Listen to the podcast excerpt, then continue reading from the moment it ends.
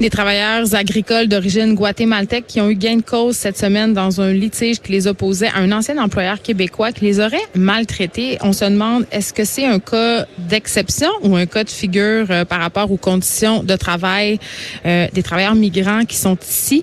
J'en parle avec Sid Ahmed Souci, professeur au département de sociologie de l'UQAM. Bonjour, Monsieur Souci. Bonjour.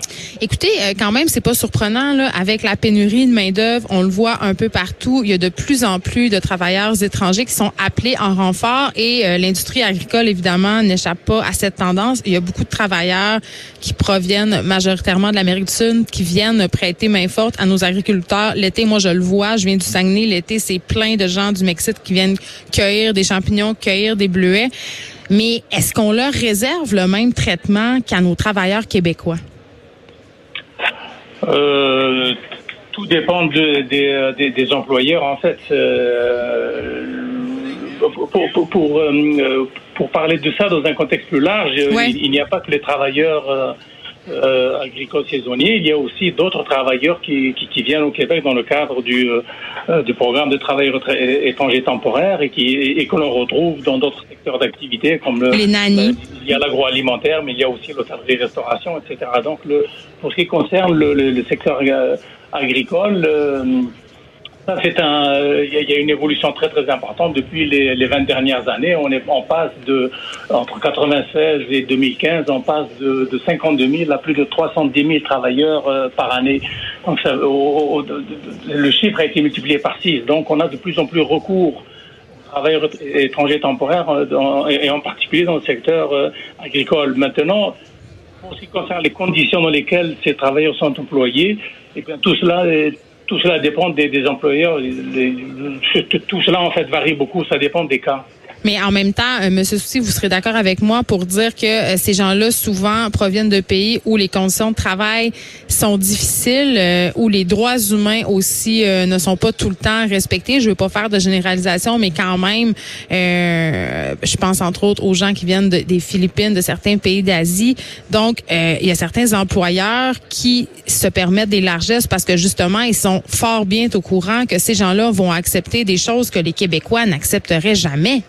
Oui, bien entendu, mais le problème, c'est pas les, les, les, les conditions dans le pays d'origine. Le problème, c'est les conditions euh, chez nous, ici au Québec. Le, alors, le, le, le- les conditions dans lesquelles euh, ces travailleurs viennent ici euh, ne dépendent pas du pays d'origine, elles dépendent de la loi fédérale, du programme fédéral des travailleurs étrangers temporaires d'une part, et d'autre part des, euh, des, euh, des dispositifs juridiques euh, euh, au, au Québec. Mais moi, je parle, monsieur Soucy, de la façon dont on les traite, pas des conditions sous lesquelles ils viennent, ils font leur entrée au pays. Je parle de la façon dont ces employeurs. Arrive, j'y arrive, Oui. parce que la façon dont on les traite précisément, euh, dans, dans, dans plusieurs cas, euh, des, des employeurs se permettent, par exemple, de conserver leur, euh, leur papier d'identité, se, se, euh, se permettre aussi de, de les faire vivre dans des conditions extrêmement difficiles, Mm. euh, de, de, de, de, de, de négliger des conditions d'hygiène, de sécurité, etc.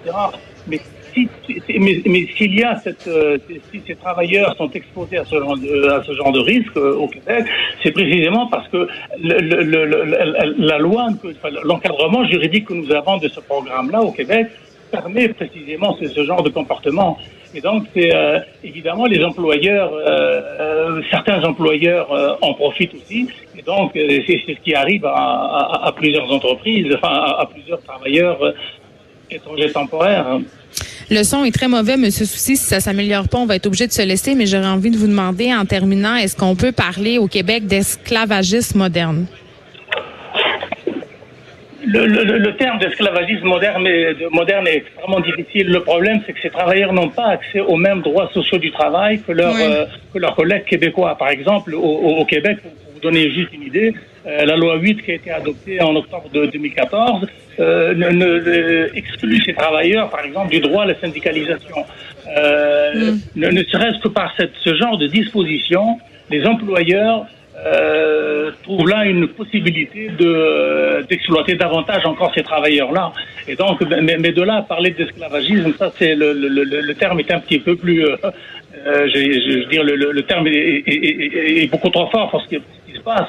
Mais il n'en reste pas moins que ces, ces, travailleurs sont très largement exploités, euh, sans possibilité, la plupart du temps, de, de, de recours non plus, parce que dans la plupart des cas, la- beaucoup d'entre eux ne, sont unilingues hispanophones, par exemple, ne parlent pas le français, ne sont pas au courant de leurs droits, ne sont pas au courant des, du, du, cadre juridique ici qui leur permet d'avoir accès à tel ou tel droit, et que donc c'est ce qui fait que ce sont des proies faciles pour des abus de la part d'employeurs. Euh, monsieur Sidamet, on va être obligé de se laisser parce que le son, malheureusement, est vraiment euh, pas trop bon. Vous êtes professeur au département de sociologie de l'UQAM. Euh, merci beaucoup de nous avoir parlé. Quand même, j'aurais envie d'ajouter, bon, évidemment, Monsieur aussi qu'il y a des réticences à utiliser un mot comme esclavagisme. C'est sûr que c'est un mot qui est très, très fort, mais en même temps, à la lueur de ce qu'on pouvait lire sur ces travailleurs-là qui ont connu gain de cause, c'était des travailleurs qui étaient complètement dépendants de leurs employeurs. Je parlais tantôt du reportage de Brigitte Noël sur les aides familiales qui viennent des pays asiatiques. En grande majorité, dans certains cas, on leur saisit leur passeport. Euh, ils ne parlent pas la langue. Euh, ces femmes-là travaillent de longues heures. Elles sont complètement à la merci de leurs employeurs.